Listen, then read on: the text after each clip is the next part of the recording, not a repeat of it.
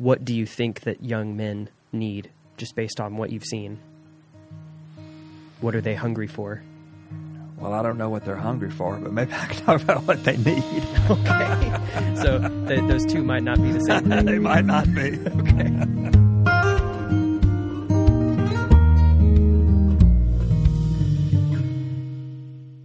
This would, So- this probably wouldn't be too interesting for the hearers right now. No, but we'll get interesting. Okay.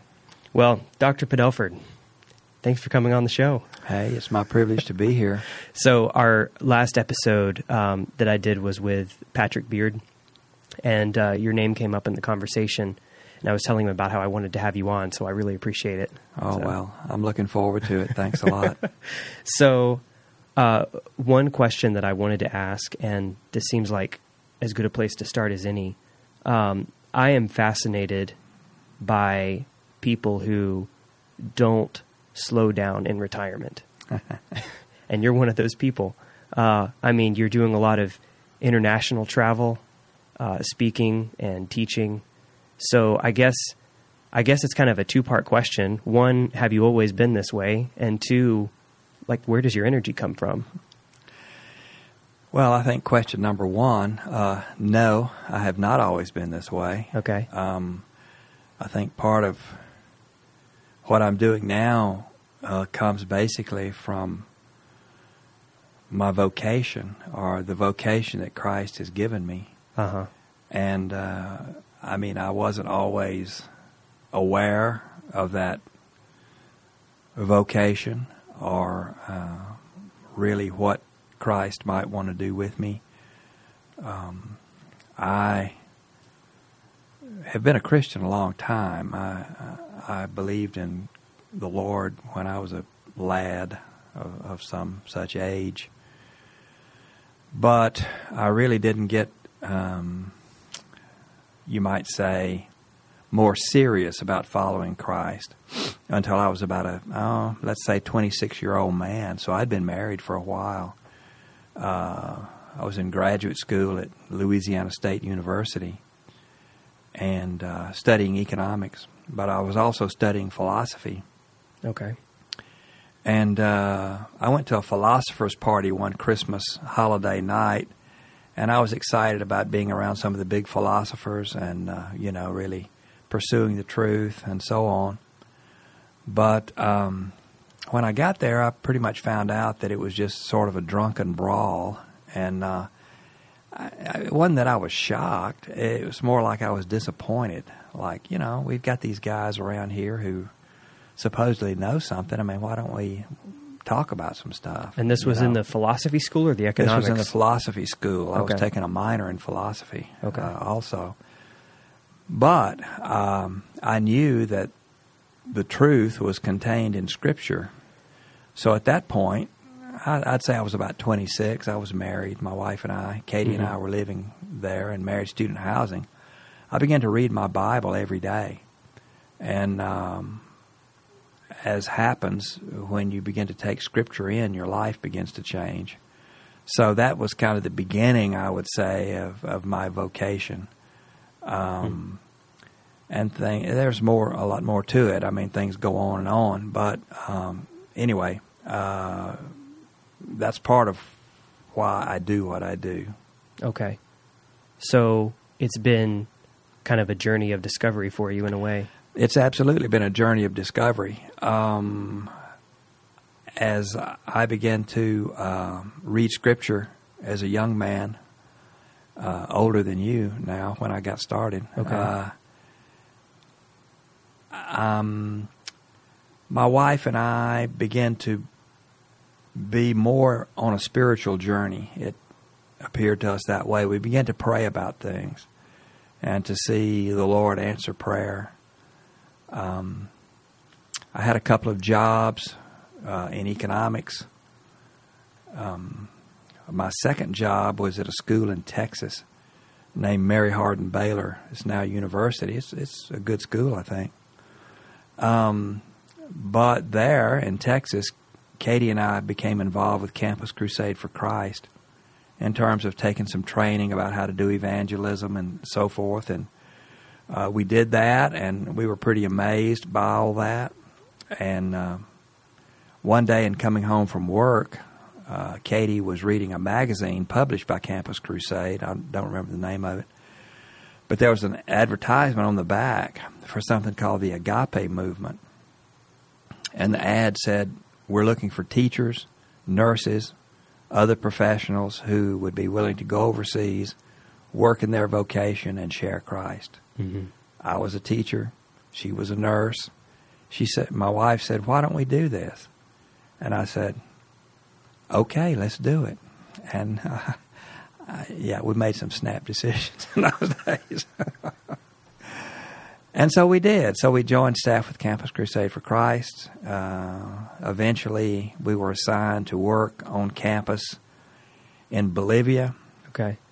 We had to learn Spanish in order to do that. So uh, our authorities sent us to Mexico for about eight months.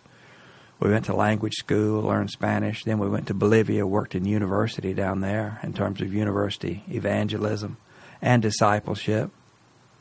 Uh, I met a couple of lifelong friends down there. In fact, I've just seen them recently. One is named Daniel Hurtado, and the other is Tito Ramos. Okay. They, they both still work for Campus Crusade. So I have just recently worked with them again after many years. Um, Same organization. uh, yes. Saint Tito Ra- Ramos is head of the nationwide Campus Crusade movement. It's called Cru now. Okay, Okay. C R U Cru movement. Okay, so that's that's what he's head of. Um, anyway, uh, when we got back to the United States after about three years with Campus Crusade, and uh, our assignment was kind of over there with, the Agape movement. And so we decided to go back into college teaching. Um, and that's when I came to Union, where I was for a long time.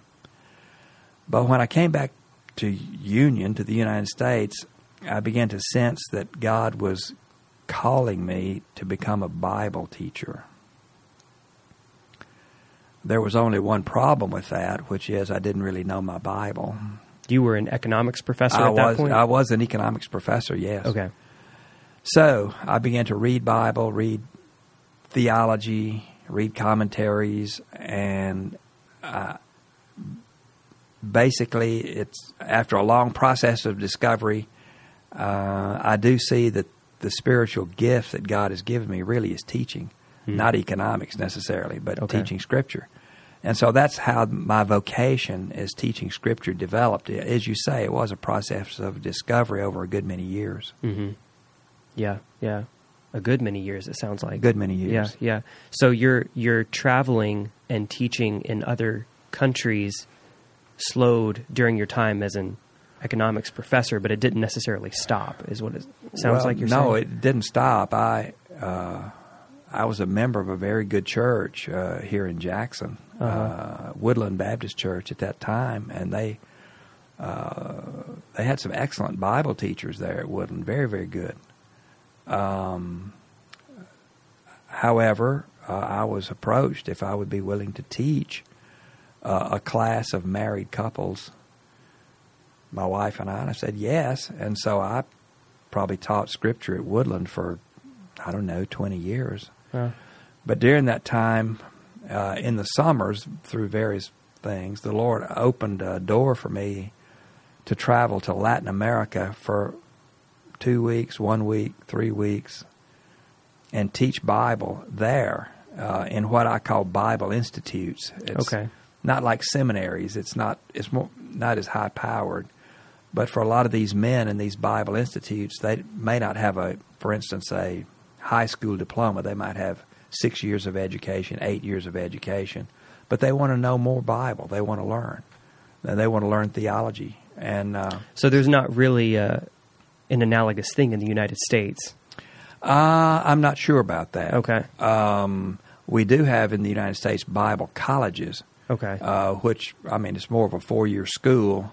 Um it's the curriculum is Bible pretty much. Mhm. In terms of Bible institutes, I think we probably do have those. I, um, I I can't call any names right off the bat, but it would be a shorter coursework without such academic requirements. In other words, we might I suspect we do have places where men and women can come in who don't have high school diplomas Mhm. and can study scripture. I suspect those places exist in the United States. And the goal is not necessarily for them to become a pastor, or is that the goal? In Latin America, most of these guys are already pastors. Okay. Um, I don't remember the statistic. Uh, seems to be around, let's say, eighty percent of the evangelical pastors in the world don't have any training. hmm So there's a there's a crying need for this uh, around the world. Yeah.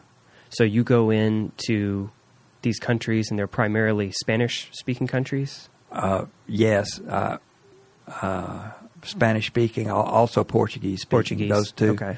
I mean, those are the languages I know. So Yeah. that's you know what I try to do. Try to I try to use what I have, and And you go to these facilities, and you teach for how long? it depends. Um, uh, the format could differ. Uh-huh. Um, I might go for a week and uh, maybe teach uh, a book of scripture. Uh, recently, I was in Honduras at a local church in Honduras. I taught the book of Hebrews, but I taught it in two days, all day Saturday and then Whoa. part, you know, half day Sunday or whatever it was, and, and we got through it. But this wasn't exactly a Bible institute. This was more like a local congregation, hmm but they're just going further in Scripture. So that's that's what I did there. Almost like a retreat kind of thing. Yeah, something like that. Yeah. Mhm. Yeah. Okay. Yeah. Interesting. Huh. How many different countries have you done this at? Oh, a lot. Okay. All right. Well, you mentioned Honduras. You mentioned Uh, Bolivia. Yes, uh, I've worked in Peru. Uh, I've worked in Venezuela and Brazil, Nicaragua, Guatemala, and Mexico. Okay. And then across the Atlantic, I've also worked in Spain and Portugal. Which ones within this past year? Within this past year, um, uh, Bolivia and Honduras. Uh, uh, it seems like maybe Ecuador before that. Okay. Maybe those three. Yeah. Yeah. Yeah. That's a lot of traveling. Oh yeah, Yeah. it, it is. I mean, well, I, since my retirement from Union a couple of years ago, I've I've been traveling about four times a year. Hmm. I don't know if I'll keep that up or not. Uh, Katie has been able to go with me about half of those times, Okay. and some of the other times I've gone by myself. So Does she speak Spanish and Portuguese also? Katie does speak Spanish. Uh, she doesn't speak Portuguese. Okay. Yeah. Hmm.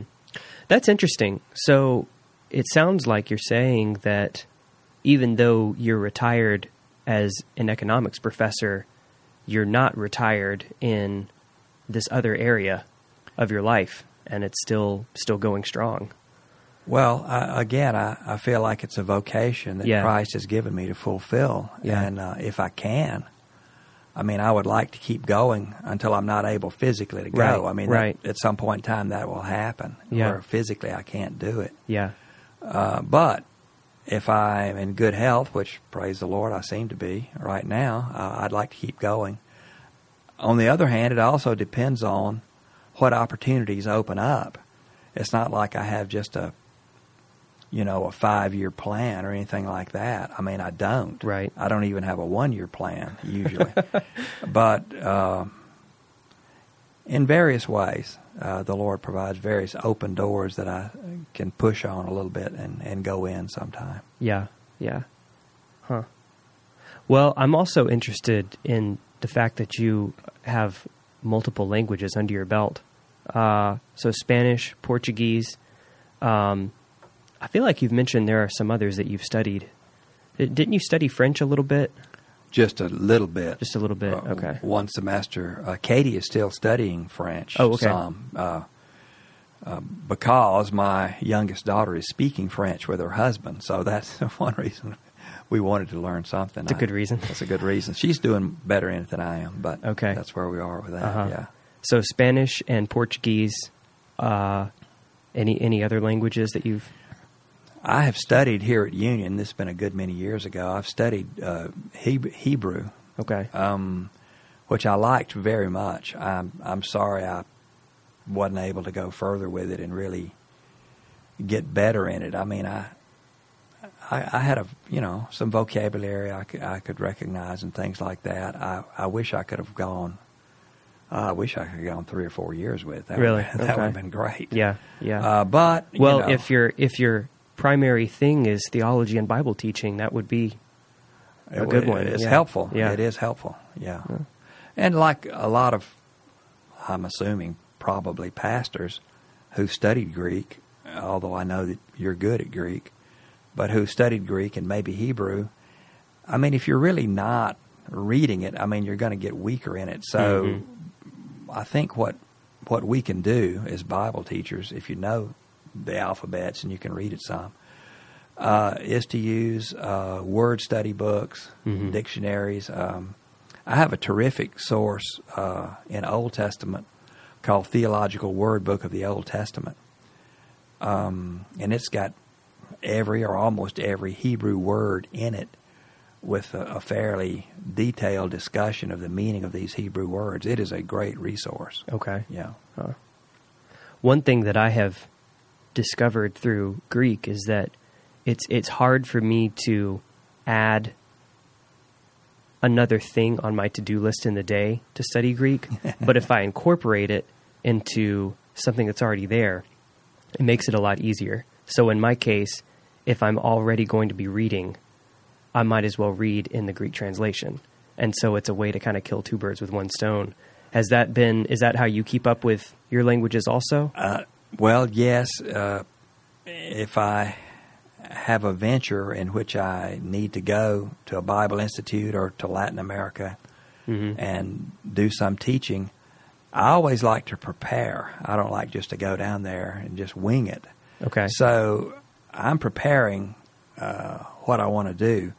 So if I'm going to be speaking in Spanish, I try to prepare in Spanish. So I'm using Spanish Bible and, you know, and all of that. Write I'm Spanish notes.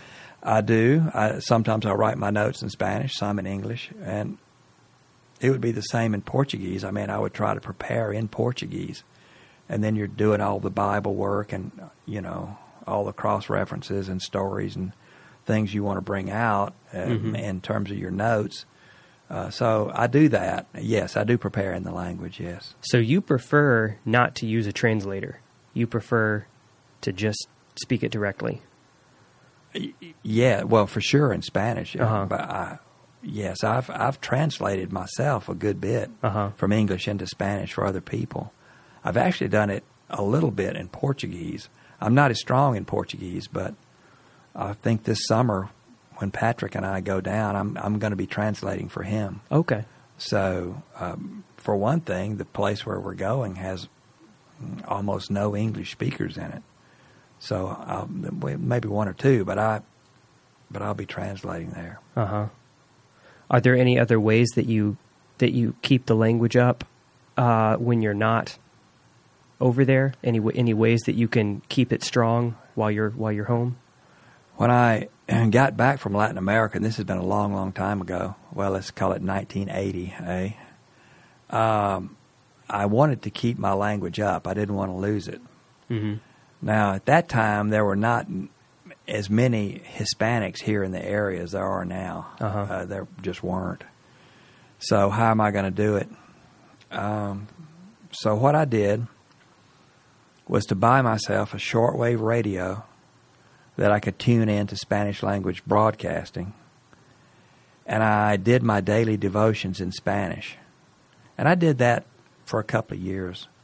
That's awesome. Um, but it, it seems like, in terms of speaking Spanish, that I I reached some kind of a plateau, if you want to call it that, Mhm.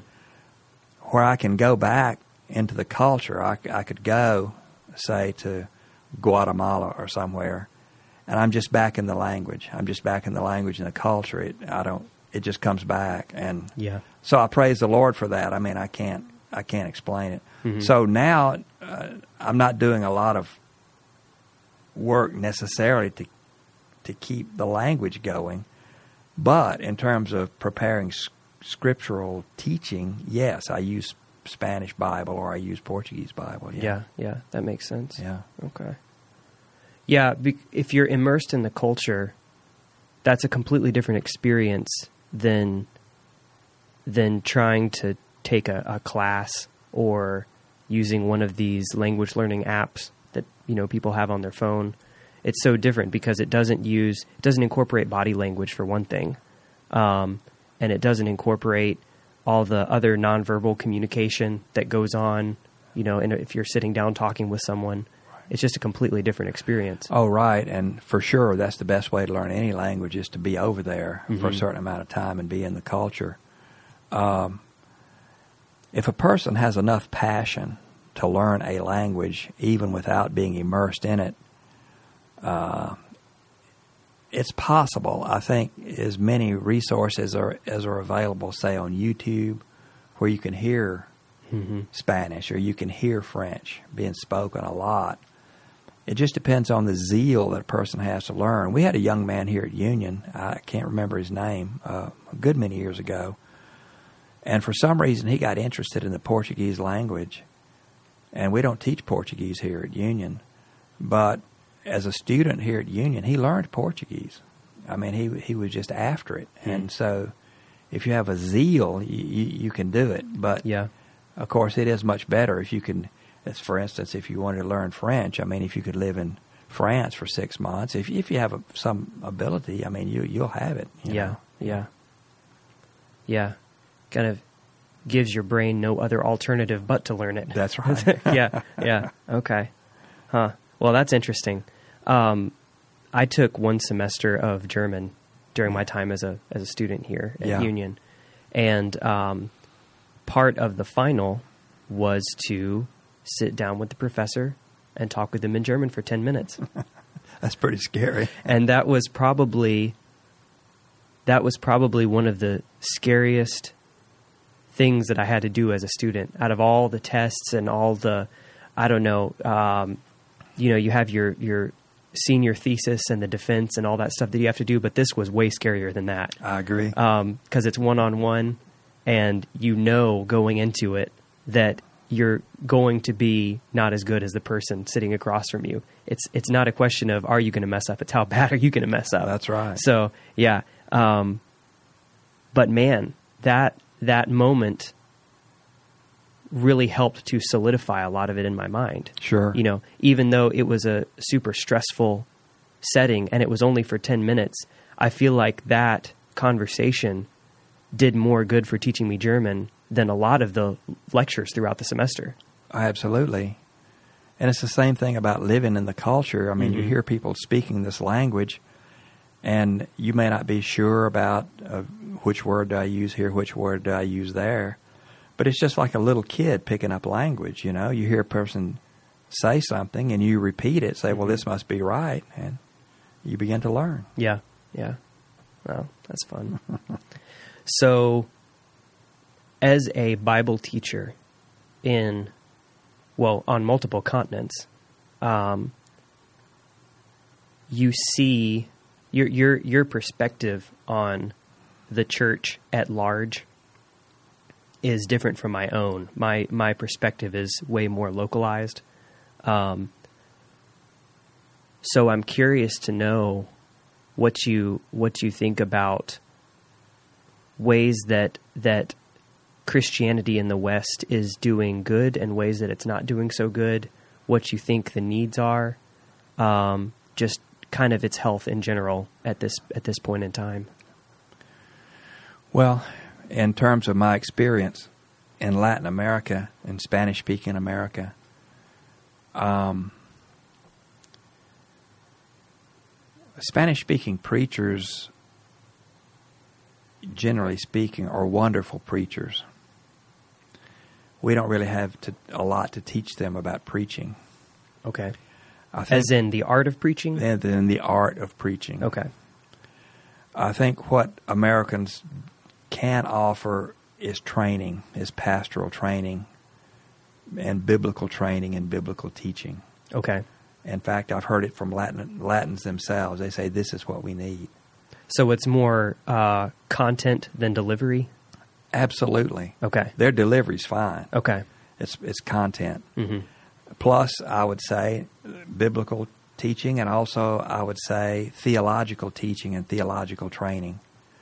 Um, and this is true in, in the United States too. I mean, many pastors or maybe Christians in general may not be that interested, not not so much in theology, but they may not be interested in all the whatever, you know, 45 heresies that attacked the early church, right? But somebody needs to be interested in it. And uh, if the, if we have and and I don't think I'm that person, but if we if we have a resource, a person who knows that, that's a tremendous help for the church because those people can smell wrong teaching a mile away.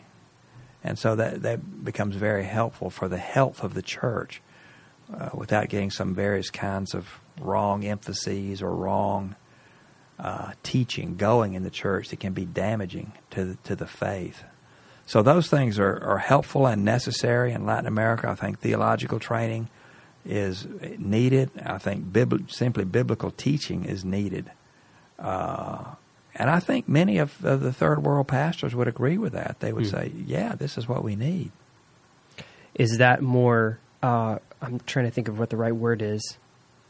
Is it preventative or is it in order to correct bad teaching that already exists? Well, there may uh, there may not be necessarily so much bad teaching that exists, although there is. I mean, uh, the health and wealth movement or health and wealth teaching is basically sweeping the world, not only in Latin America but in Africa too. Okay. So you, you so know, you see it you see it happening on a very large scale. Oh, it's huge. Okay. I mean, you know, you give a certain amount of money to the evangelist and God multiplies it back a hundred times, and mm-hmm. that kind of teaching is very, very big.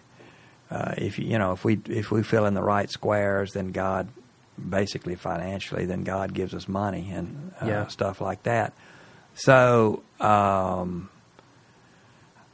I'm just not involved in that kind of teaching at all. Yeah although yeah. I, I, probably am about a 1% health and wealth teacher. 1%? 1%. That's not very much. Well, I mean, you know, there is some not only teaching but also evidence that uh, he who gives to the poor lends to the Lord, says the Proverbs. And God, I don't think, likes to be in debt to his, his children. So, I well, there there seem to be there seem to be some spiritual laws that exist in the same way that scientific or natural laws exist. Like, you know, laws like reaping and sowing and the, things like that. The I mean, law of the harvest. Yeah, yeah, yeah that's yeah. that's just as real as the law of thermodynamics. I think so. I, I think the the problem in, in, teaching, and I we do teach, say, the law of the harvest. I mean, it's true. I think the problem with that is the timing of the law of the harvest we don't know exactly when the payoff for good or for bad is going to come. Is it going to happen instantly? Is it going to happen five years down the road, 25 years down the road? I don't think the pastor or the teacher really knows the answer to that question. Mm-hmm. Yeah. And also, it it goes astray when it says that the maker of the laws has to abide by them, has to abide by them. So putting God in a box and saying that he has to act in a certain way because I have done this, therefore God has to do this. Well, right. I mean, uh, yes, I think we're abusing the law of the harvest there. Mm-hmm. There, so you know, I've done certain good works, therefore God must repay me in kind, and even more than that. It very well may happen, but I mean, in terms of timing, yeah, uh, yeah, there's no way to to tell or to yeah, know. Yeah, okay. And I, I and, and I, you're right. I mean, God has to be free. Um, so God can bless us in many ways. Although, as you know, sort of materialistic people, we tend to be hung up a little bit on money or health. But, uh, you know, there are other ways that we can experience the blessings of God. For instance, a good marriage. Yeah. A good family. I mean, wow, what a blessing, you know? Mm-hmm. So you see that that prosperity gospel kind of vending machine kind of teaching it's happening kind of a, on a large scale. Yeah. It's on a large scale. And uh, uh, I mean, there, there's no no putting it back. I don't think no way to to, to say, hey, don't do this. But uh, wherever we're preaching or teaching, we simply try to preach the truth Mm-hmm. and and go ahead. You know. Yeah. Any other any other things that you notice on a large scale in terms of just the church in general that maybe that maybe people in a more localized setting like myself might not see. Well, the the organization that I've worked with for a good many years, uh, Indigenous Outreach with Patrick Beard, is basically a financial support raising organization to help indigenous pastors financially. I would say that's a need, um, for sure. Uh, if we get into that, I think we have to be discerning because once it becomes like a vending machine. I mean, once people Mhm. know that, then you might be inundated with requests or I need this, I need that. So you have to have some people you can trust, um, who can vouch for people. For instance, in Ethiopia, where Patrick does most of his work, uh, we have Nagash Hemeda, who is kind of our lead man over there, spiritual guy, very discerning. And uh, so the guys he would recommend to us are not just are not just in it for the money. I mean, they've very likely already been in the ministry for a number of years and maybe struggling along a lot financially. So, if some kind of financial, monthly financial help can help them greatly in their Mhm. ministry. Same in uh, Brazil. We have a pastor there named Alberto Costa, who, again, is a man of wisdom and, and discernment, and he seems not to be in the habit of just bringing anybody on uh, that comes across his path, but he has some discernment about these men.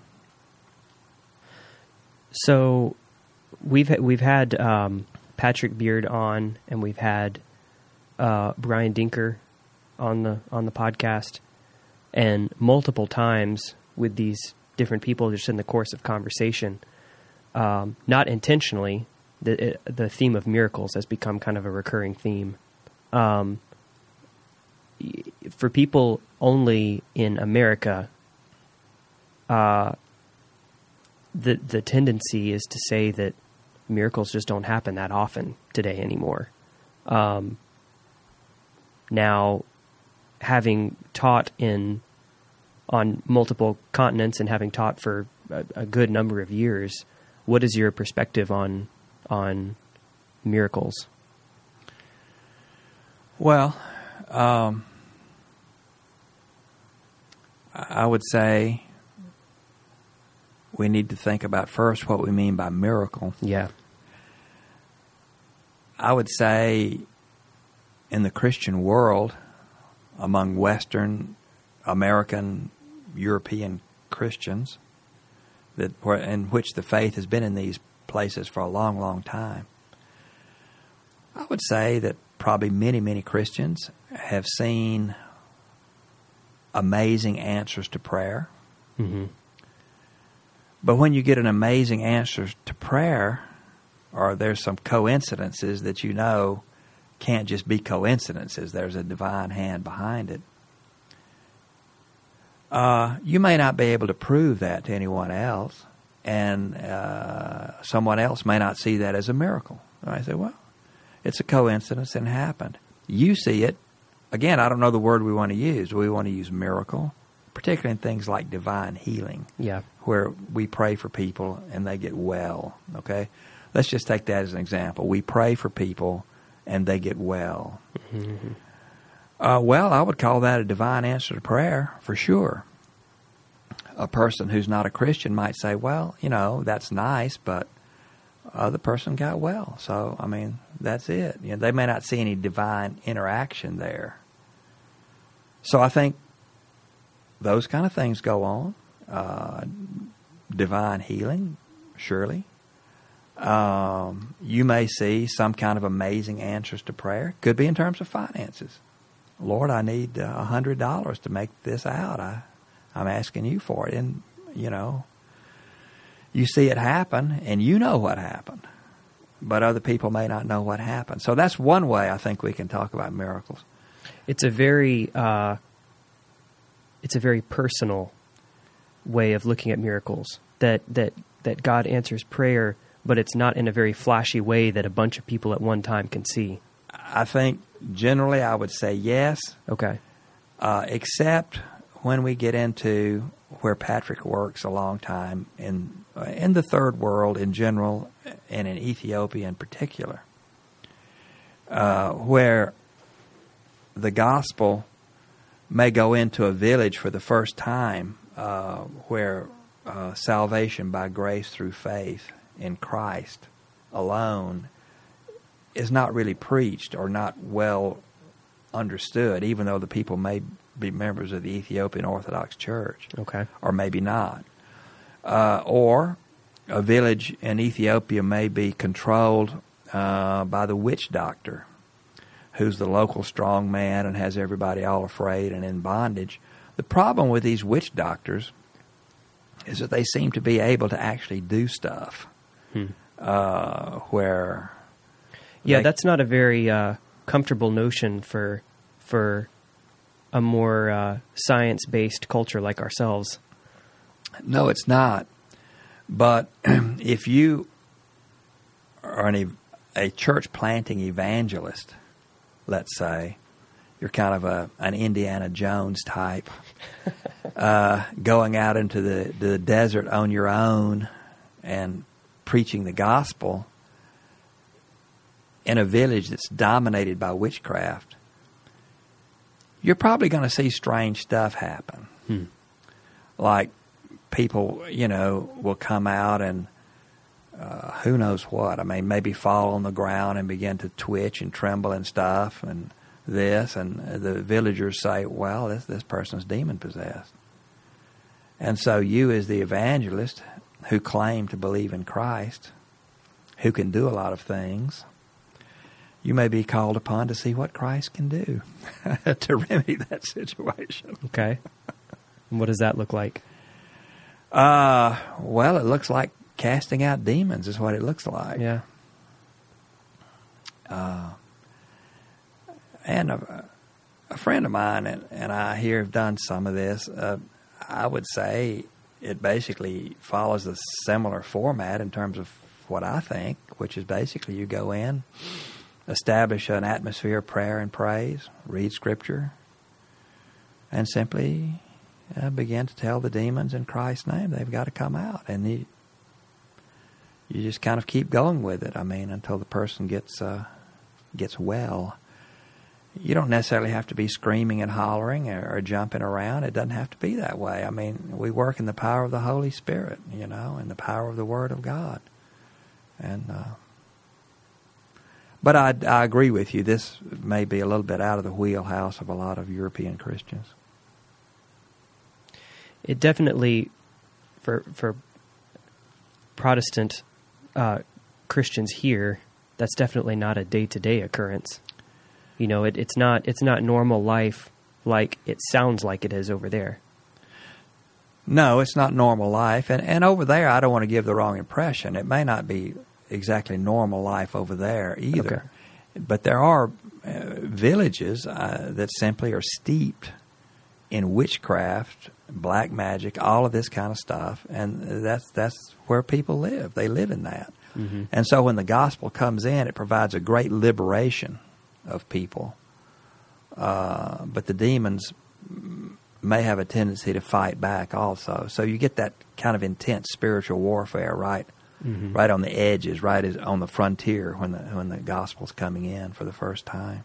Yeah, yeah, and in a in a culture that that responds more to I'm not even sure if these are the right terms more to acts of power than knowledge or wisdom. Oh, I think that's that's true. And I think that's why the evangelist has to be at least willing to engage in some of this kind of spiritual warfare. hmm I mean, wisdom, and I, by wisdom I mean informational wisdom, knowledge. Yeah. That's that's held in very high regard here in here in America. You know, the the great Right. Bible teachers and the ones who are really I guess, close to Christ, the ones who are doing a really good job of being a Christian, uh, we think that those are the ones that, that have all the answers. And that's a very that's a very Western notion, and that's not necessarily the case in other parts of the world. Well, you're exactly right, and and I'm I'm trying to have a balance. I, I mean, between uh, you know Bible knowledge, theological knowledge, Yeah. orthodoxy, but also understanding some of the spiritual war things that that can go on, Mm-hmm. and they do go on some in our country too. I mean, we may not be you know that familiar with it, but it does happen here too. Have you, and I don't mean to put you on the spot here, but have you had any experiences like that in America? Yes. Okay. Is that something that you'd like to get into? Uh, probably not. Okay, fair enough. fair enough. Um, you you said one time something that stuck with me. It's a phrase that you use that I think applies to what we're talking about. You said um, you call it the excluded middle. Yes. Could you kind of explain what you mean by that and and how it pertains to what we're talking about? Yes. Uh, I got this phrase from a missionary and uh, a guy named Peter Wagner who actually did work in Bolivia for a good while, and then he uh, moved to California, and I believe he's a professor or was a professor at Fuller Seminary. His idea was this that there's kind of a difference in the way that third world Christians pray and European and American Christians pray. If you're an American Christian, you pray to the Father in Christ's name, and the Father responds and answers prayer, and great, We're, we we rejoice. But the third world Christian tends to pray in a slightly different way. He prays to the Father that the Father, through the Holy Spirit, would control these demonic powers that are sort of in that middle area, that that excluded middle that we don't think about too much. Okay. And so, as as the Holy Spirit controls these demonic powers, then they ask that uh, God would respond to whatever their petition is. But they, in other words, they they like to bind the demons first. That's not that they're binding them, but that, that God is. So they they work a lot more in what Wagner calls the excluded middle than we do. In fact, you can talk to pagans, uh, people who are not Christians, but who maybe are very involved in witchcraft or something like that. Uh, they can tell you, and I would say teach you a lot about spiritual reality that we we don't really we don't really apprehend. Okay. They can teach you about the reality of various spirits that that operate uh, in our world, and of course the the the way that witchcraft tries to work is to try to appease, influence, whatever you want to say, influence these spirits so that these spirits will do various things in the world that they want to happen. That's the way witchcraft works. Oh, I see. So you're saying that that witchcraft and and uh, fortune telling and all of that stuff, there is usually a bit of a bit of truth to what they're doing, or it's it's based in at least a little bit of reality. Is that what you're saying? It depends. I mean, fortune telling can be a complete sham. It can Yeah. be a complete con job. Uh, when things begin to come true, uh, you better watch out. You better Yeah. be careful. Yeah. I did hear a story one time about a pastor, uh, a evangelical guy, believed in Christ, but he got somehow involved in fortune telling or reading fortune telling. And unfortunately, the fortunes began to come true in his life. And the more they began to come true, the weaker his spiritual life became and the weaker his relationship with Christ became. Is it all negative fortune stuff coming true, or Uh, was it, it- positive Uh, stuff it it could be either way. The Okay. problem is that uh, you're dealing, as he I think later understood, you're dealing with a demonic source here. Uh, you're communing with a demonic source. And this is not pleasing to our Lord. And the pastor understood that and was able to somehow rid himself of that. Yeah. But it was a bad experience that he went through. Yeah, yeah. That's a really interesting way of looking at it, and I think I think you're I think you're right because because if you look in in the the Bible itself, there isn't a whole lot of indication that this kind of uh, demonic activity or witchcraft is a complete sham. The question is, which God is stronger? You know, that's the question. Um, there are there are stories in the Old Testament of people successfully summoning people from the dead. There, you know, there are stories of demonic activity all over the New Testament, and at no point is it assumed that that stuff is all just a psychological trick. The question is uh, whether Yahweh is stronger.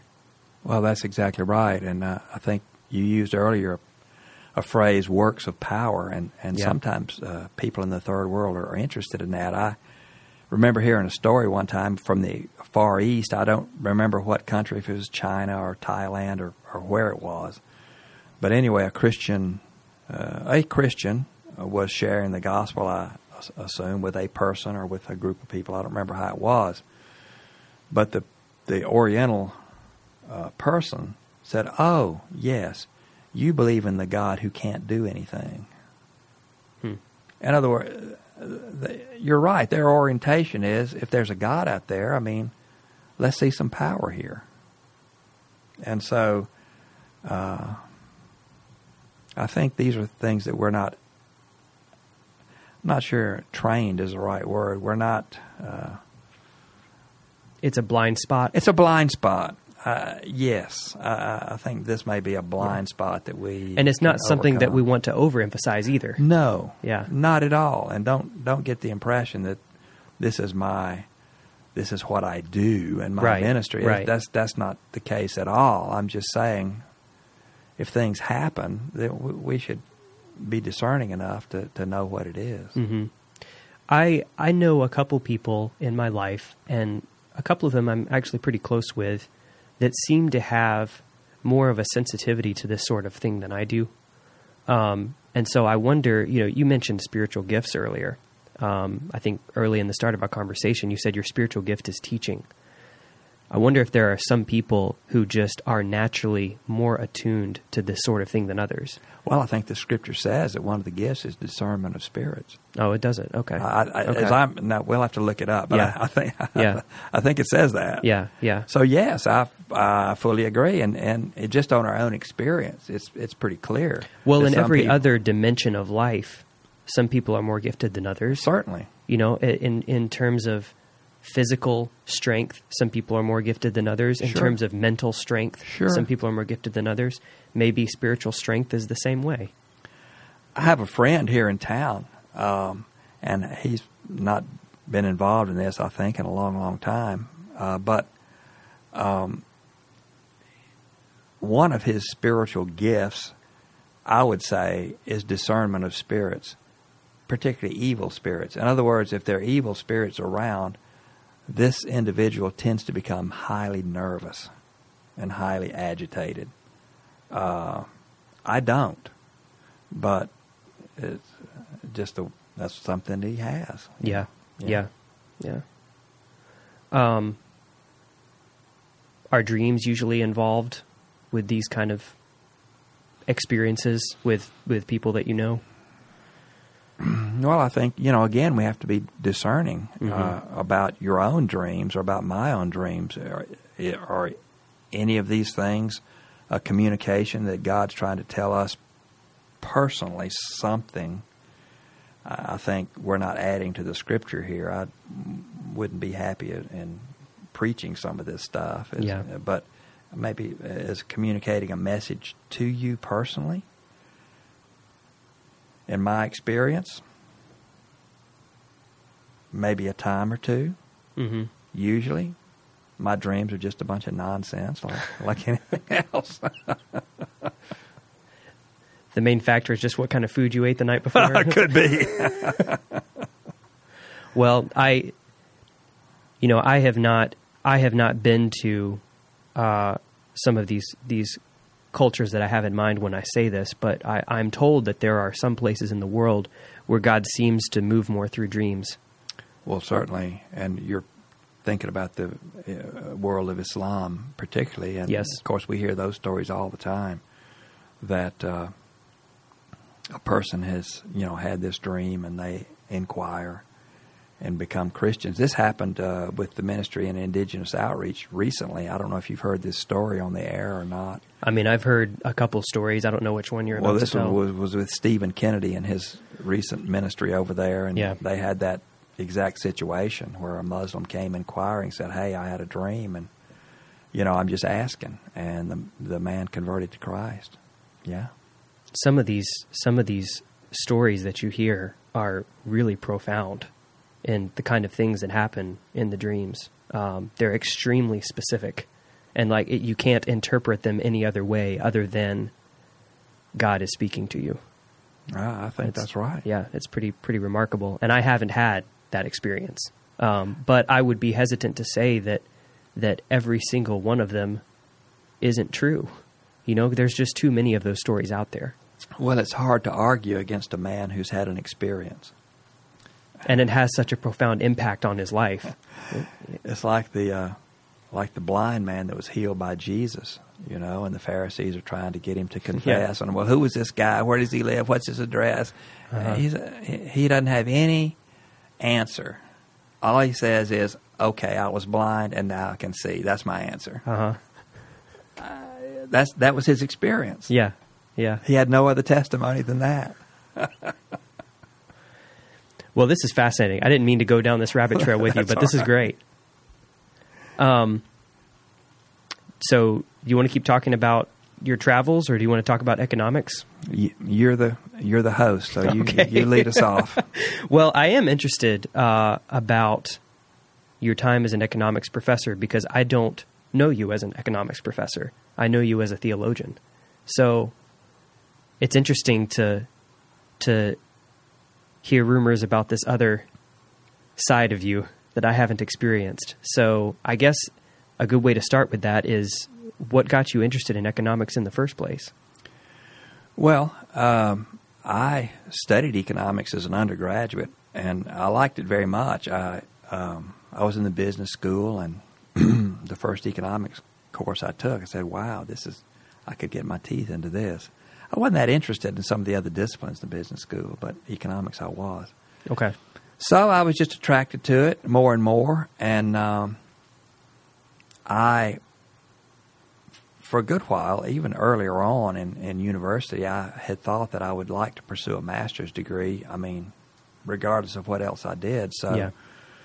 uh, Katie and I uh, did move to Baton Rouge in uh, 1970 and uh, began to do master's degree work in economics at Louisiana State.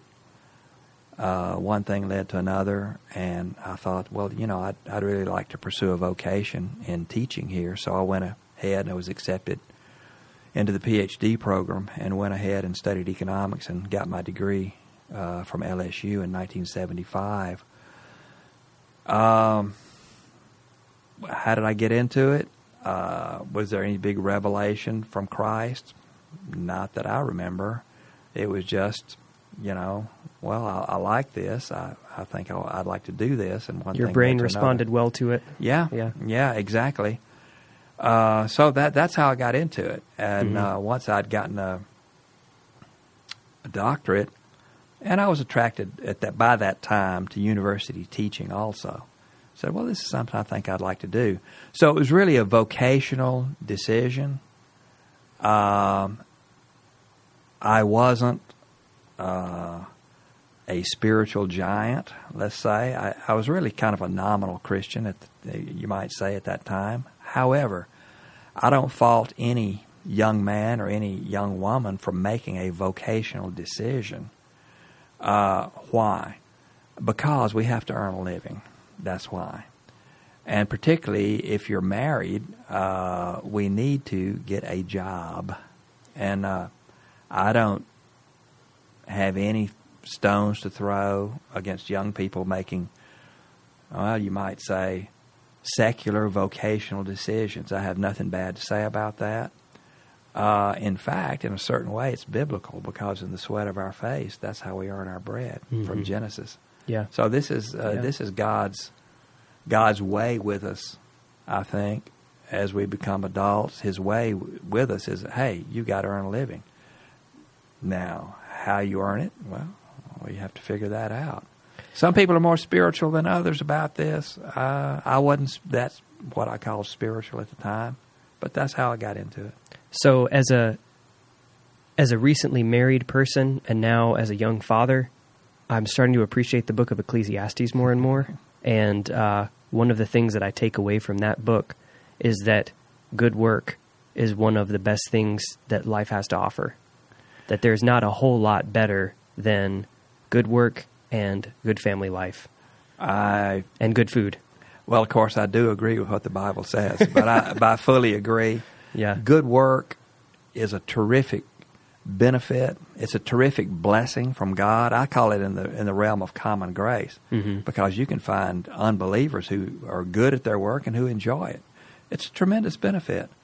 Um, I must say that during my you know almost forty years of teaching economics, that I enjoyed my work. I enjoyed interacting with the students, and I enjoy university life in general.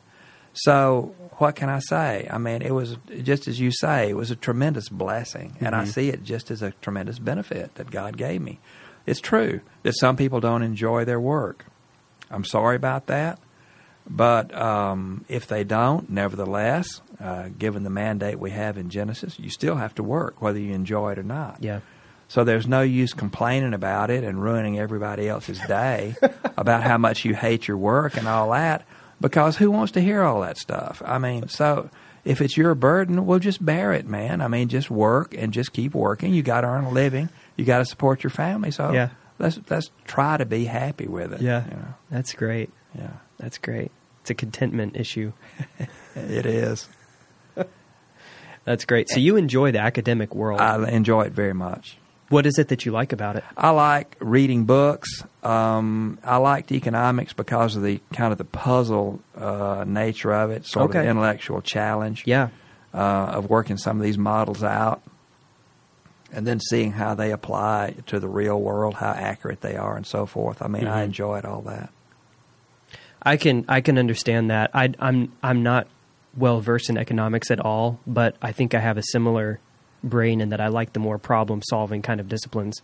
Um, so, are there any particular economic schools of thought that you gravitate to more than others, or did you kind of just teach them all and just provide an overview? Well, in principles of economics, you sort of teach it all. I, I guess my basic orientation uh, is that I very much like free market economics. Um, Okay. I think when we get into planned economy, uh, either of the socialist or the communist stripe or the fascist. So that would be more the Marx school of thought. Marx school of thought. It could also apply to fascism too, which is sometimes called corporatism, where the government and all the big companies are sort of big pals, and the government kicks a lot of big contracts, and we have that some in our country. Yeah. But it's like when a whole nation is kind of operating that way, uh, you don't get real good input from the consumers. In ter- uh, for instance, what do the consumers really want? So if you have an economy that's planned from the top down, you don't get that consumer input. Like, well, it's great to produce 100,000 raincoats this month, but what kind of raincoats the consumers want? You don't get that in a planned economy. Um, so I think a bottom up approach from consumer demand up through the companies and so forth is really the way to go. And it also promotes a lot of, of productive e- efficiency, Hmm. whereas There's uh, more incentive. there's more incentive. Uh, there's a wage incentive uh, for the earners, particularly if you're on some kind of commission or something. There's a profit incentive in terms of the owners.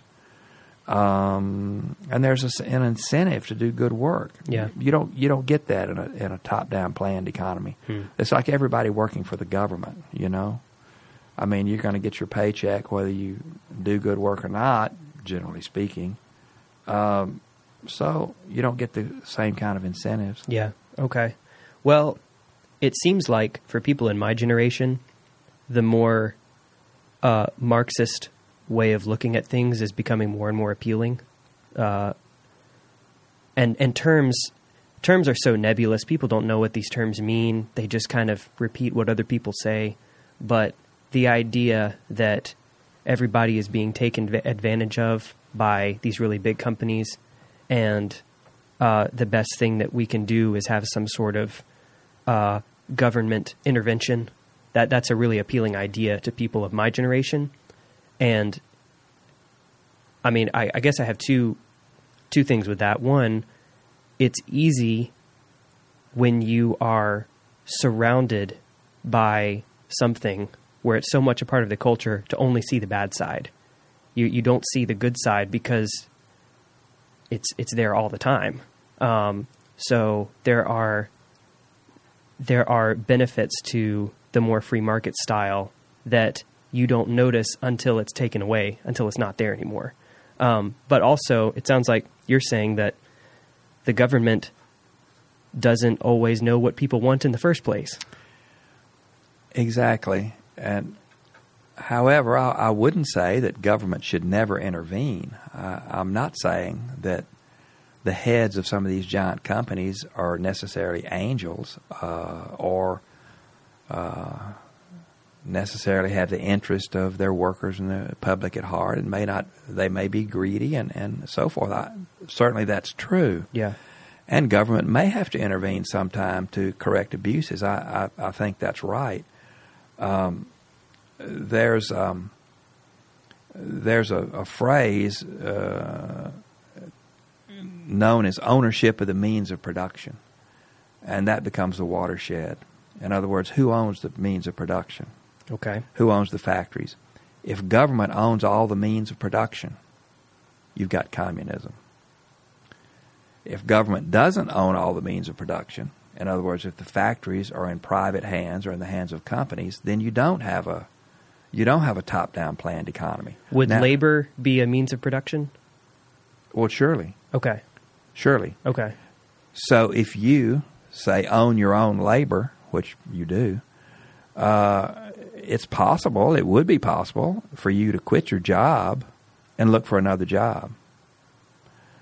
Um, I'm not sure how all that exactly worked out in Soviet communism, but I think maybe those freedoms would be limited, I would certainly think.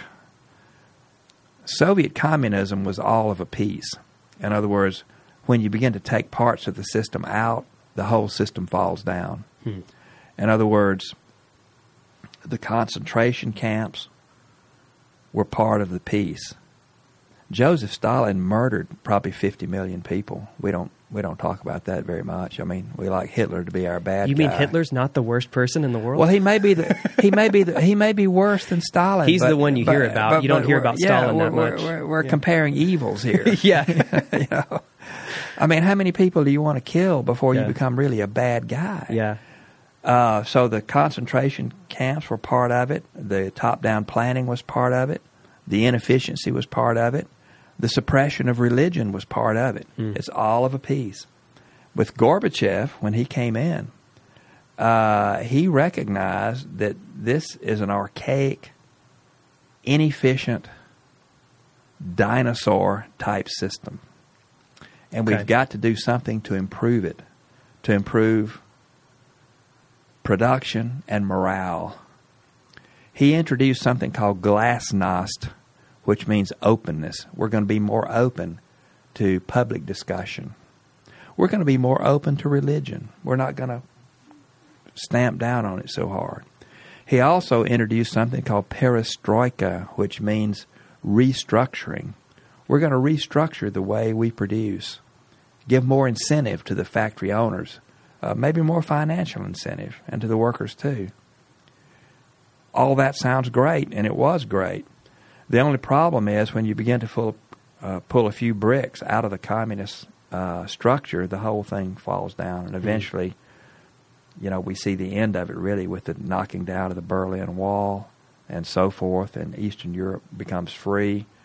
Very much with the help of Pope John Paul II and Ronald Reagan and Margaret Thatcher. Yeah. And and the whole thing crumbles down. So uh, for communism uh, to stay in power, it's, it's got to be all of a piece. I mean, you've got to have the secret police, you've got to have the camps, you've got to have the whole bit. When you begin to give people more freedom, particularly more religious freedom and hope in God, they become more independent in their thinking and so forth, and, and the system collapses. So, if there's something about the communist structure that looks appealing from the outside that maybe we would like to see more of in our culture, we can't incorporate that without incorporating the other stuff. Is that what you're saying? Uh, that's basically what I'm saying. Yeah. Hmm. You've got to suppress everything if you want to have a thorough, thoroughgoing communist system. It's kind of a scary thought. Yeah. Now we ha- may have more of a welfare kind of system where we have, have a lot of goods provided by government, like universities, like health care, and all that. Yes, uh, I, I, that could be done, and mm-hmm. still maintain a lot of market incentives in other parts of the economy. I think that's true. Uh, I would say to really do that, we should raise tax rates where we could pay for that stuff. Uh, in Sweden, uh, they they did a lot of those things: uh, free education, a lot of free housing, free universities, and so forth. There was a prime minister named Olof Palme who said, "Okay, this is great, but if we do this, we're going to have to pay for it." So we're raising the tax rates. I don't know what to sixty percent. They did it. They raised the tax rates. He was assassinated. He paid for it with his life, but you know they raised the tax rates high enough to pay for these things. So, if that's the way we want to go in the United States, I would say we need to be honest enough to raise your tax rates high enough to pay for all these um, items that government is going to produce. Have you been following some of the uh, potential candidates for the next election? Have you been keeping up with that at all? Not too much. Not too much. okay. There's this there's this one there's this one guy. There's this whole slew of Democratic candidates yeah. that want to be the next the next president. Yeah. One of them in particular is throwing around actual numbers. And uh, Angela and I were talking about this recently, and I told her he's not going to make it because he's being too specific. People don't like it when you get that specific. They they want to just hear free stuff, free stuff. And his problem is that he is too sincere and he he's actually saying, here's how we can make this happen. And uh, people don't like that that yeah. much. Well, I don't think we want to be too sincere as politicians, do kind of goes against the nature of the of the beast, doesn't it? Yeah. So, okay, so what's the difference between socialism and communism? Well, socialism has more of a human face to it, and uh, under, as I understand it, uh, in socialism, government, the government, does not own all the means of production. Okay. Some of the means of production are still in private hands, mm-hmm. individual hands, corporate hands, and so forth. Government may be providing a lot of quote free stuff. Well, let's take university education for instance. Okay all of it's provided for free. Well, government would have to provide the funds to build those campuses, do the upkeep on the buildings, hire the security forces, hire all the profs. Uh, okay, so each university has a certain, you know, millions of dollars of budget every year. So rather than raising those funds through tuitions and donations, government would have to provide those funds to the universities to be run at government expense. That's possible to do that. I would simply say that government should raise taxes correspondingly to be able to pay for that stuff rather than going into debt to pay for it. The fiscally responsible way would be to pay for it. Yeah. That makes sense. So you taught primarily macroeconomics? I did teach that a lot, yes. Okay. So the the principles of macroeconomics are basically the same as micro? Is it just a question of scale? Well, in macroeconomics, we talk a lot about the federal budget, the yeah. size of the budget. We talk about gross domestic product, inflation rates, uh, money supply creation, unemployment rates, uh, those kind of topics. Whereas in microeconomics, you talk a lot more about supply and demand, how prices move, shortages and surpluses, yeah. things like that. Yeah. Well, the reason why I ask is that when you are looking at like a family level or just one just one business on a small scale, uh, debt is a big concern. But it seems like once you start looking at whole countries, all concern about debt seems to just go out the window, and people seem to not care that the debt just keeps going up and up and up. And there seems to be no thought for the consequences later on of that. Well, um, uh, my own belief, uh, uh, I guess I'm not a total conservative here, is that government could carry some debt, Mm-hmm. just like the individual consumer, say you, could carry some debt. Mortgage, stuff like that. Sure. Yeah. The question for me, let's talk on an individual basis first. The question for me is how much debt or debt service can I conveniently afford on a monthly basis? Mm-hmm. And you would have to determine that. Let's say when you're buying a house or whatever, okay, it costs so much on mortgage, or if I'm buying a car, it costs so much per month on the car.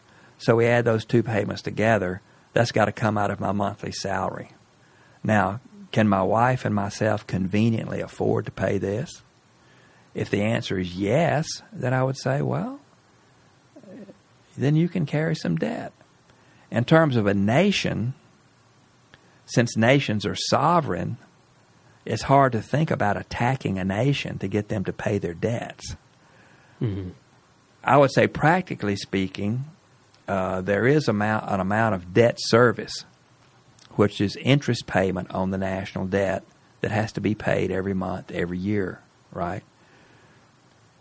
From my experience, it seems to me that as long as the debt service, the national debt service, is below 10% of the annual federal budget, that Congress does not care about the size of the national debt. But when the debt service begins to be over 10%, they began to talk about it a little bit. They began to be a little bit more nervous because, for instance, let's say the debt service was 15, I and I don't know what it is right now in terms of percentages. Maybe, Sure. maybe we're here. I don't think so. If, let's say the debt service was 15% a year. That means that whatever monies the Treasury raises in terms of income tax, 15% of that goes away immediately into debt service. And Congress has only 85% of that take to work with in terms Right. of federal budget. So it's just like the individual consumer, really. The higher your debt service, the less you have for current expenditures and so forth. Mm-hmm. So that's that's the, the barrier I think that Congress is under uh, in terms of how big the national debt could be. Yeah. Yeah. So it's a question of percentages. It's a question of percentages. Yeah, yeah. yeah. Okay. Huh. So are there any are there any things that that as as an expert in economics you think it's particularly important for young people like myself to understand about finances and and the principles of how money works? Well, I think as a young person, um, and as an old person too, it's uh, it's well to have an idea of budgeting. I think in terms of your family expenses. You may do this more formally, you know, with uh, on your computer on a spreadsheet, Mm-hmm. or you may do it more informally, where you just sort of have an idea about, well, I could spend about this much in various categories. And I would put various categories down in terms of a monthly plan, like uh, what what approximately do our food expenses look like? What do our gas expenses look like? What does my rent look like? It's very specific. Right. What Yeah. does my giving look like? Um, uh, what else? What does my Insurance is a big one. what does my insurance look like on a, a monthly basis Yeah. or on a prorated monthly basis? Uh, what does my uh, note for my automobile, let's say, look like in terms Mhm. of monthly payments? And you add all those up, say, okay, this is about what we have. And, and this is what we have left over for miscellaneous expenditures that are not accounted for here, and Yeah. maybe a very small number, maybe a bigger number. But I think that's important to have those kind of numbers in mind um, My wife and I have been doing monthly budgeting for a long, long time. Y'all do it together? No, I, Okay. I, I generally do the books. Okay. It, it doesn't matter. I mean, You've got the you've got the mind well, for it. it, yeah, it depends on who wants to do it and who has the head for it. Some, Mhm. my, now my wife could do it, but uh, she just likes for me to do it. But in some uh, families, the the wife has a, a really good head for numbers and for math and stuff, and she does it, and then she, and she should do it because that's what she's better at. Maybe Mhm. the husband's not, but somebody needs to do it yeah. And and you need to be you know talking you, you do need to be communicating about well how much do you need this month for this or does this look okay and so forth and so you come up with some kind of an agreement you know about the monthly budget but for young couples i mean if you're just going out and buying stuff that you want all the time you you're headed for big problems Mhm. and particularly with the use of credit cards. I mean, you, you can buy a lot of stuff on credit cards, but a lot of people get into trouble with credit card debt, and they have this big debt hanging over their head. Plus, they're pay, paying a very cool 18% a year interest on that debt. Some people never get out of it. They have a very tough struggle getting out of credit card debt. Credit cards are interesting because they've they've got all these these perks that make you think like you're coming out on top. They've got all their you know their points and all of you know all of this you know really cool I guess advertising. I don't know what it is, but it makes you think like you're the one in control. But when you drive by their their uh, their offices, they're huge, and so you think where did that money come from? Yeah. Whenever you go into the office of any company, be they doctors or accountants or whoever Yeah. they are, if they've got a lot of uh, secretaries around and a lot of uh, well dressed people and a lot of expensive furniture, you're in trouble already, okay? Because they got to pay for that stuff. Yeah, that came from somewhere. it comes from somewhere. yeah, Yeah. Man. Okay, so be intentional. Budget. Yes. That's good. That's good. Well, that uh, that in itself is way more than I think a lot of people, uh, particularly my age, do with money. It's, uh, I mean, with people who go, go to college, you know, it's their first time on their own. They oftentimes don't have any experience uh, being intentional with their financial resources, and they feel like they're not in control at all.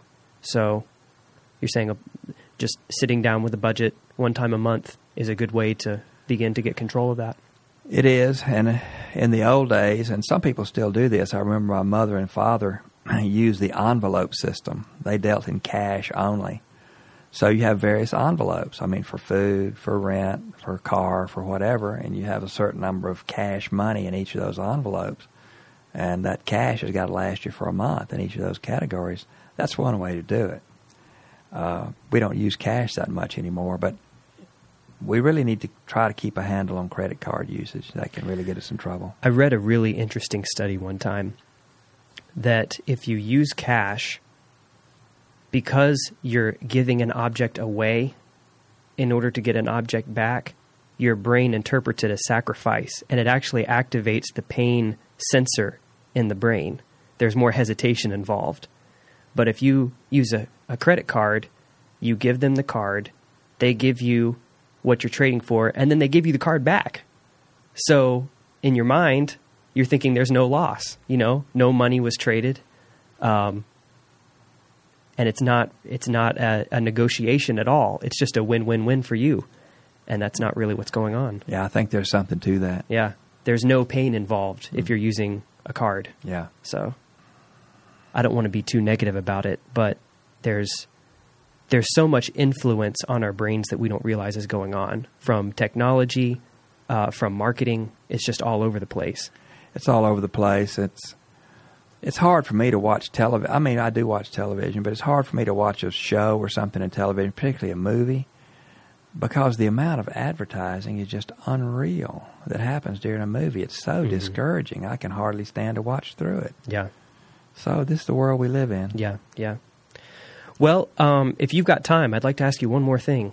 Um, Go ahead. So, during your time as a professor, and I know this because I experienced it personally, you had a lot of guys come to your office for one on one, I guess you could say, discipleship or Bible teaching. Um, now, you told me one time how many young guys you had do this with you, and I don't remember what the number was. Do you remember how many? Uh, Just I- over the years. Yeah, I, I, I don't. I, I mean, maybe 150, maybe 200. I yeah, don't know. that's a lot of Yeah. discipleship over the years. So, I mean, that's that's really interesting because I think I think a lot of people a lot of people know that they want to they want to make a difference in people's lives during the mundane day-to-day work, but they don't really know how to do that. So, how did you how did you get started interacting with young college guys in that way?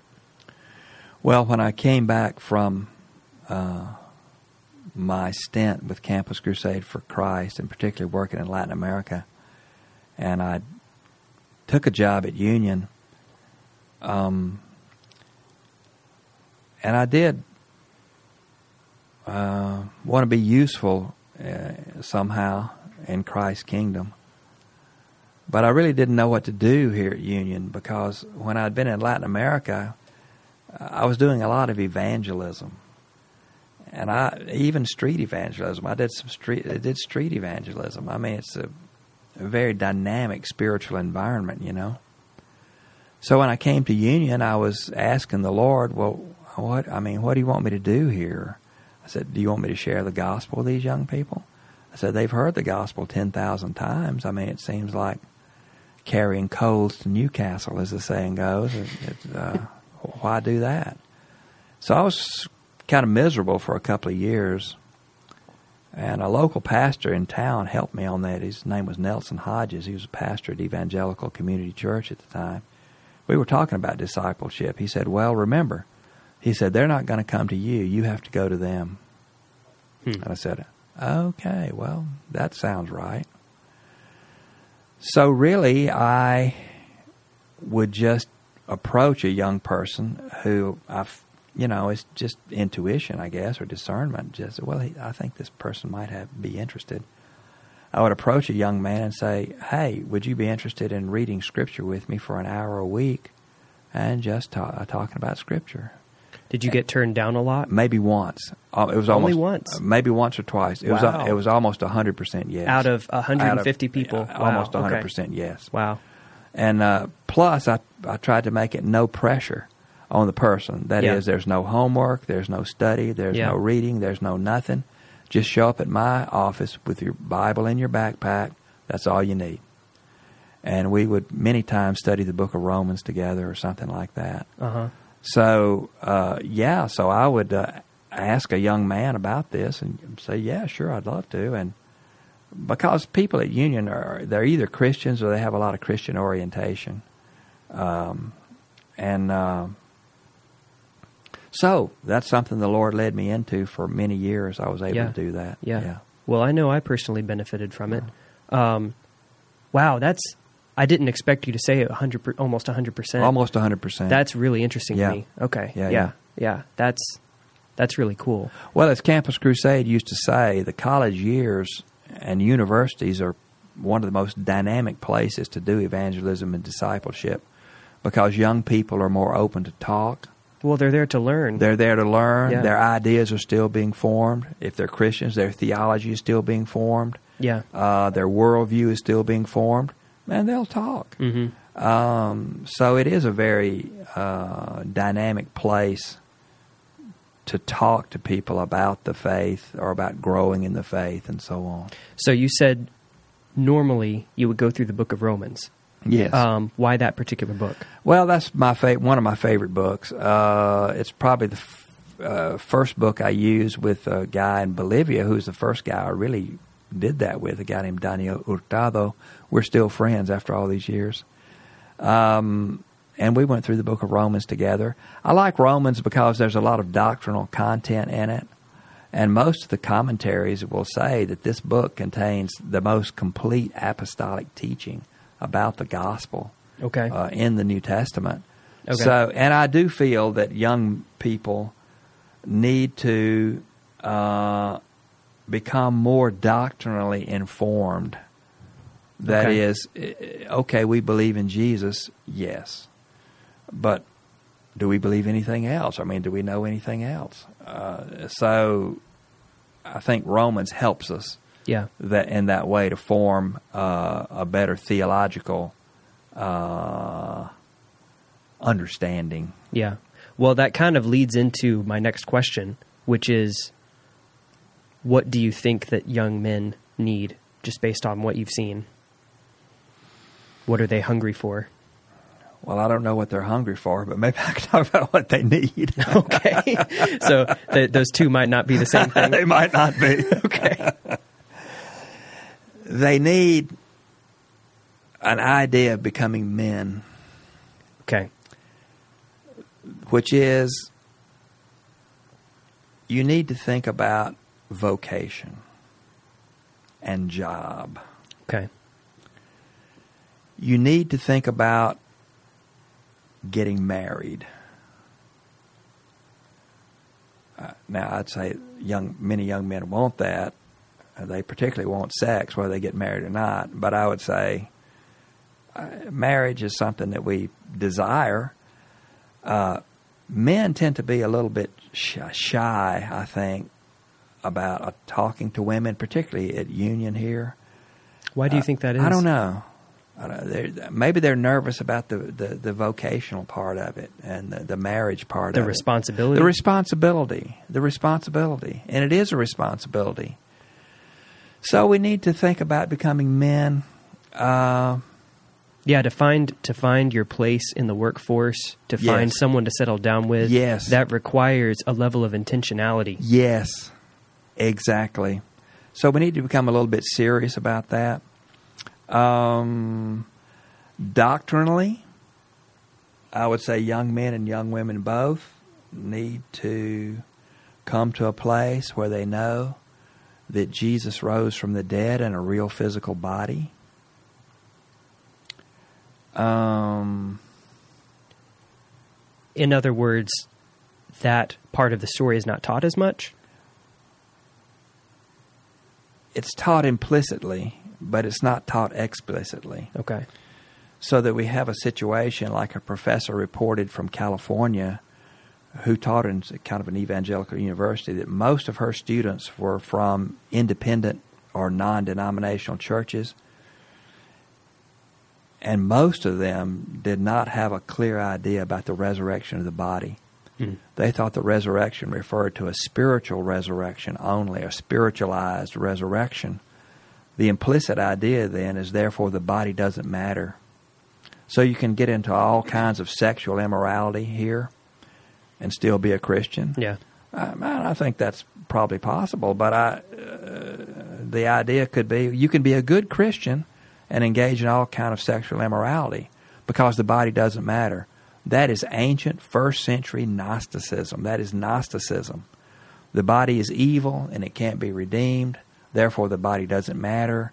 All that matters is my uh, whatever, my spiritual relation with a spiritual Jesus, and that's it.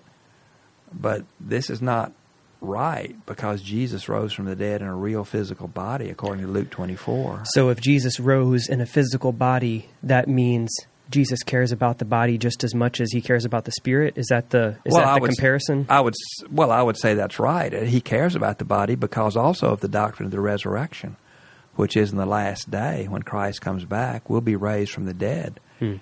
In bodies. Okay. And those that are alive at Christ's coming will meet him in the air, but they'll undergo a change first. The Apostle Paul says we'll be changed. Our bodies will become somehow a glorified body, just not just a mist, not just a vapor, but a glorified body. Mhm. So the body matters. Uh, therefore, purity matters, morality matters, doing good matters, avoiding evil matters, having pure speech matters, not cursing matters. All of these things matter. Yeah. It's difficult because certain parts of the Bible make it sound like the point is to escape the flesh.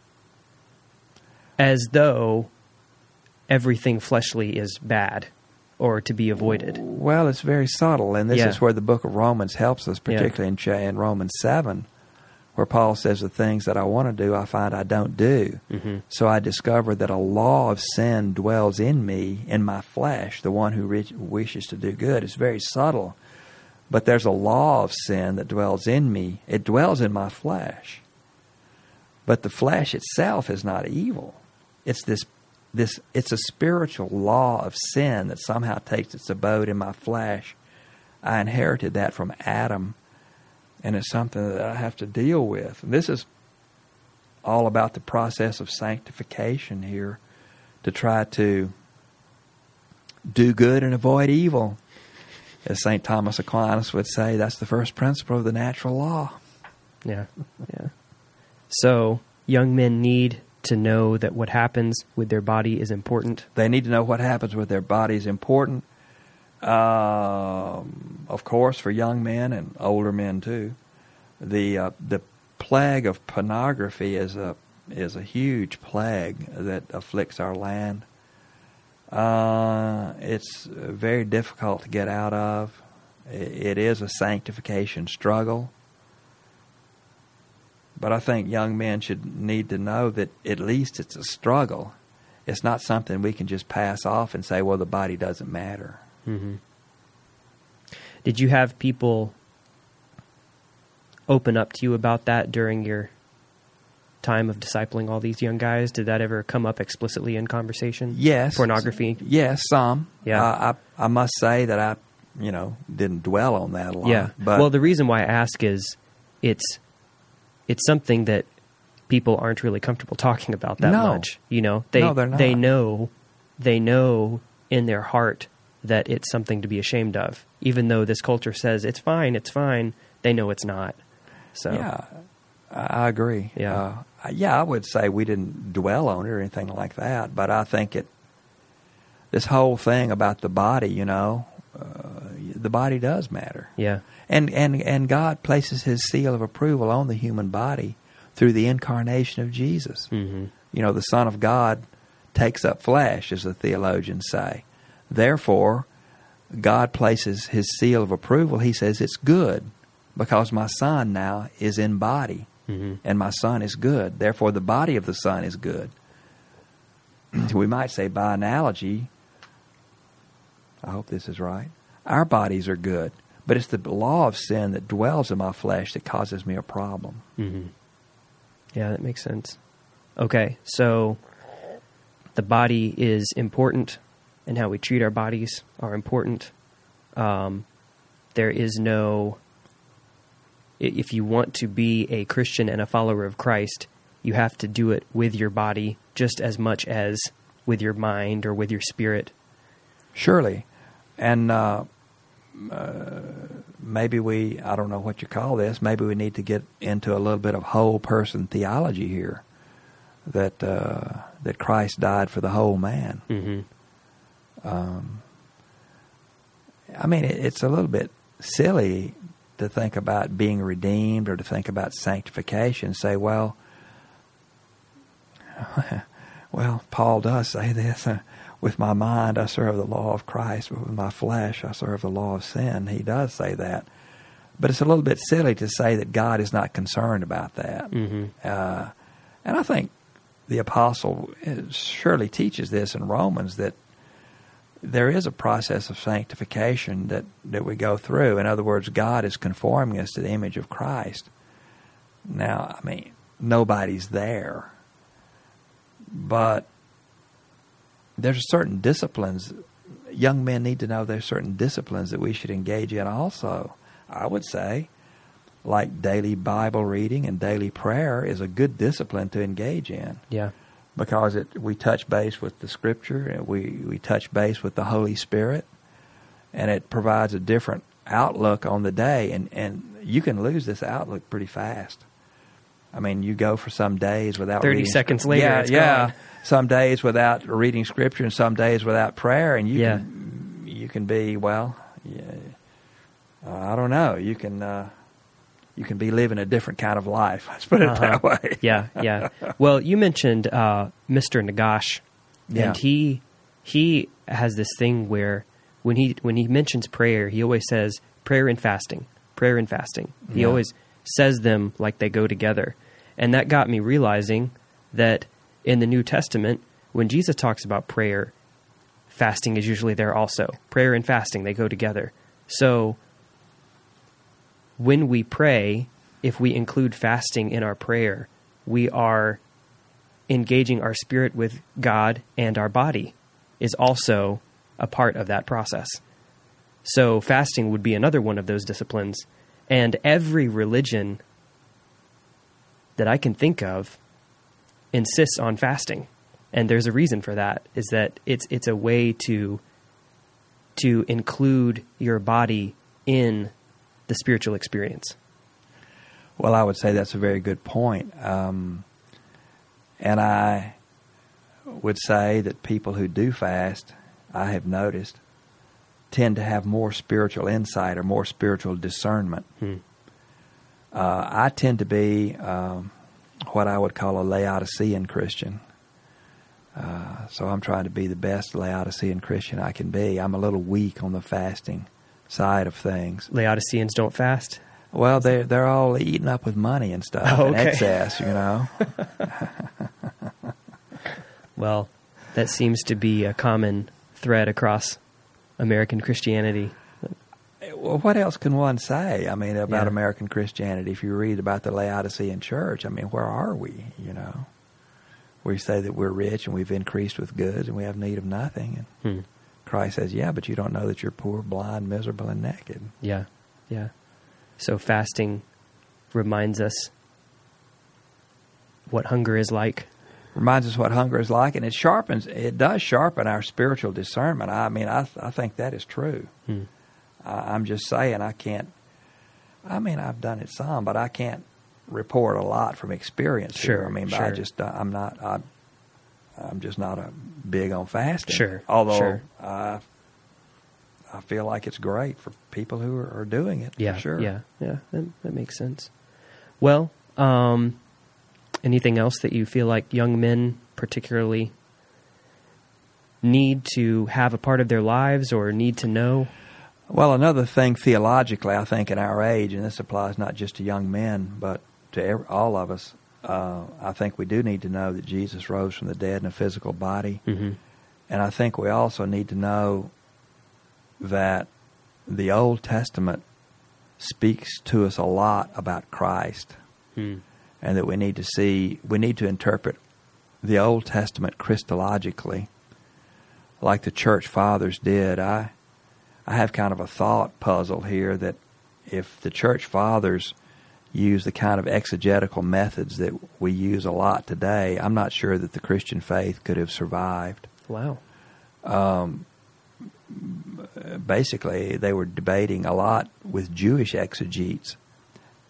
And if you simply exegete the Old Testament historically, in terms of its historical uh, message and the audience to whom it was playing and so forth, you may come up with the same exegesis that Jewish rabbis come up with. I'm not sure the church fathers could have overcome that if they didn't have a Christological interpretation. By Christological interpretation, I mean seeing places in the Old Testament where we say this is that. Like Psalm 16, for instance, thou wilt not allow thy Holy One to undergo decay Yeah. And so forth. And the church fathers would say, this is talking about Messiah. The Apostle Peter says that at the day of Pentecost.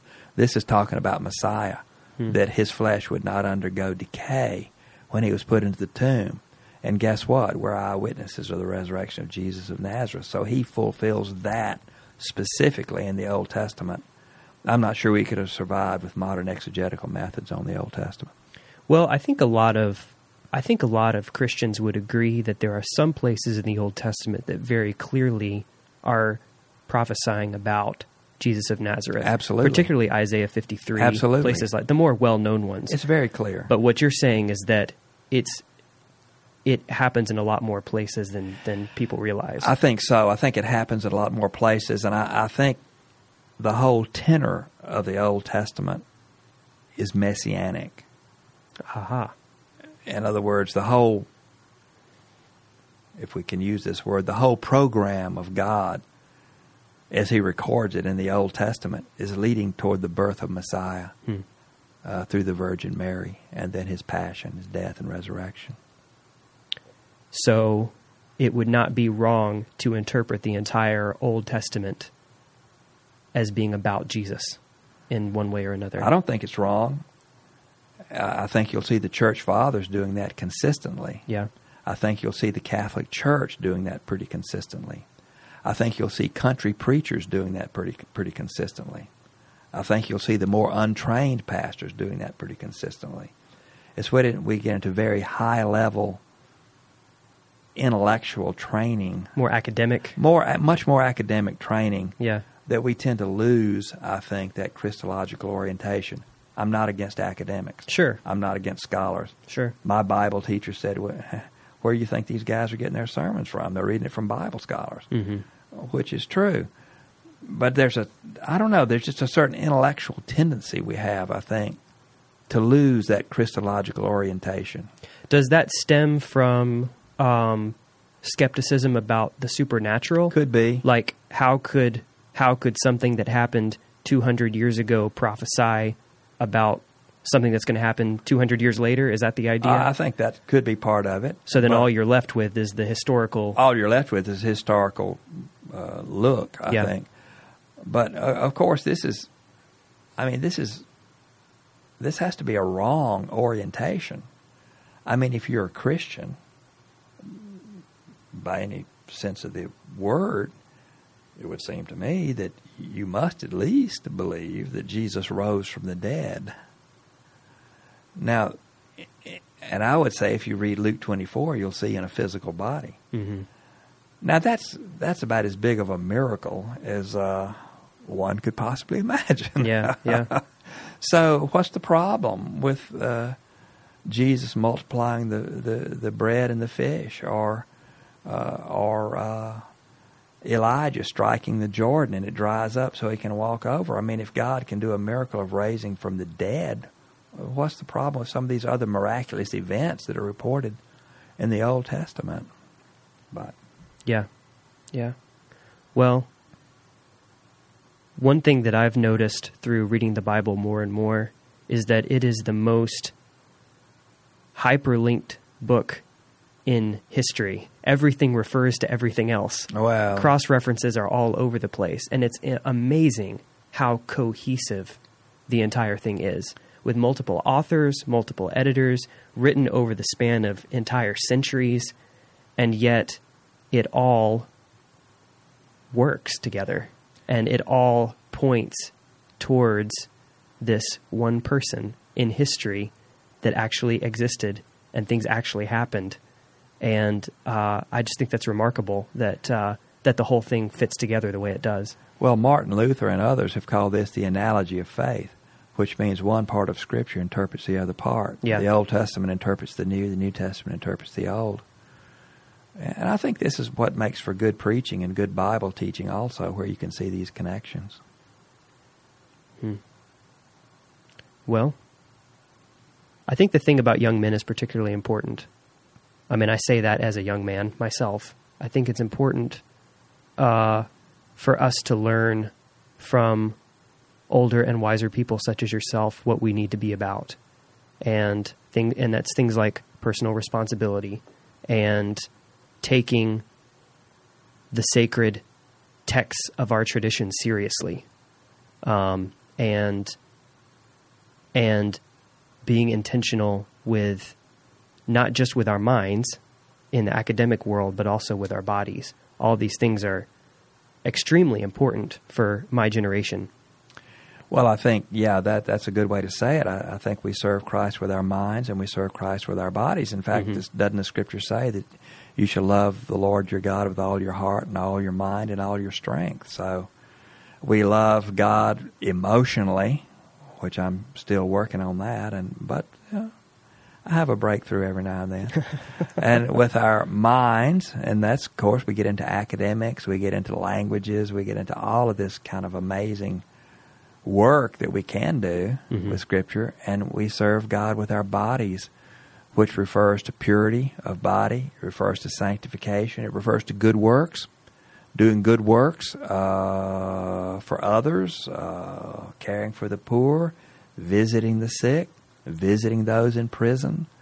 Uh, whatever the range looks like there of good works uh, Mhm. are, is surely available to us to do. Yeah, yeah.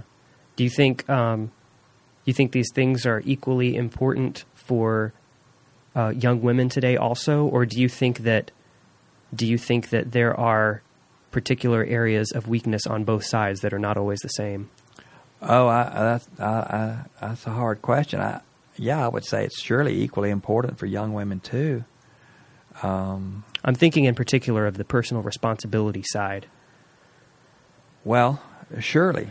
Um, well, just in terms of marriage, I mean, we marry uh, because we love each other and uh, and we want to be married. Uh, yeah. But when we take that step, uh, uh, the young man needs to be responsible. He he can't just depend on his wife to earn the living for him all of his life. But sometimes that happens. Mm-hmm. I mean, there are cases where it seems that it's the best way in a term uh, possible. There are marriages in which the woman has a high-powered job and earns a lot of money, and where the husband maybe doesn't have a high power job is not earning near as much, and it might make more sense for the husband to take care of the house, the home, all of those things, and the wife to go out and earn the living. That may make sense. I would say that seems not to be usual, but that, that certainly makes sense. Okay. Is that a legitimate Christian marriage? I would say yes. Uh, but however, within that, um, we still have to be concerned about uh, purity. We have to be concerned about overcoming sin. I would say the husband has to be careful about uh, having uh, intimate conversations with other women. I would say that's probably a bad move. I would say the wife who's out in the workplace has to be careful about having intimate conversations with other men. I would say that's a bad move. These things can lead to adultery.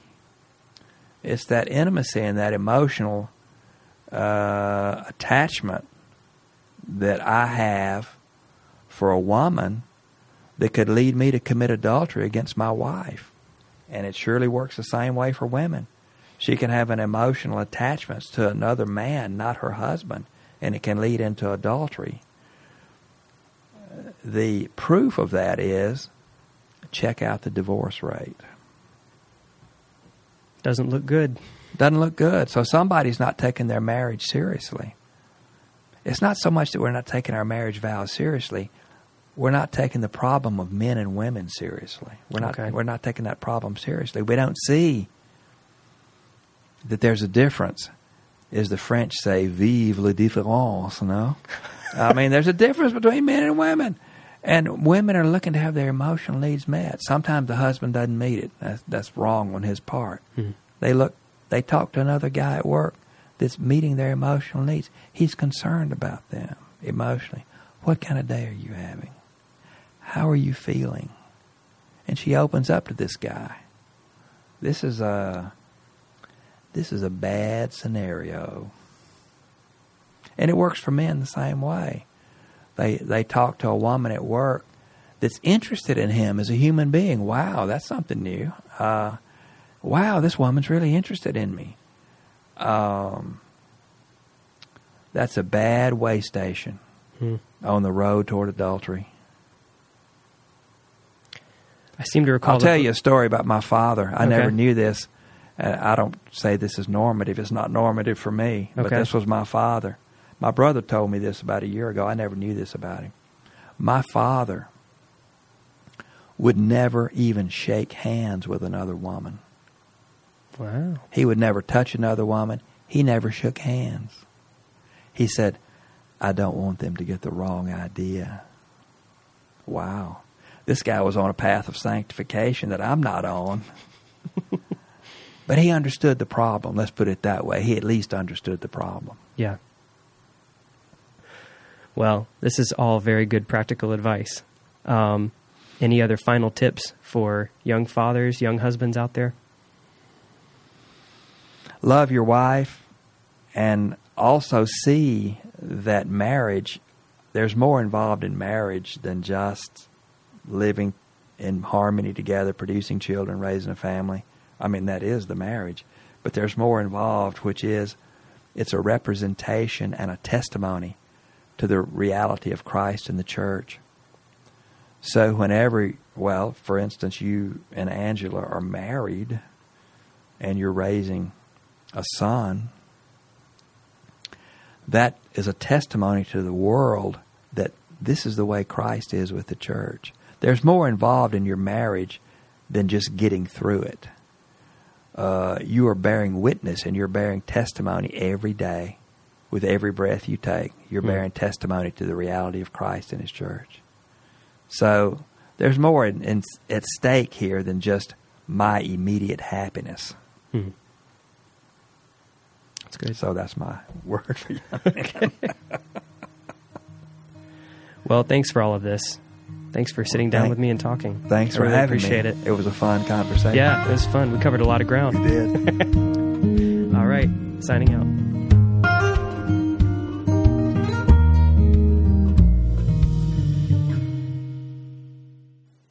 Hey, everybody. If you'd like to help us with this podcast, there are several different ways you can do that. One is to leave us a review, another is to click subscribe.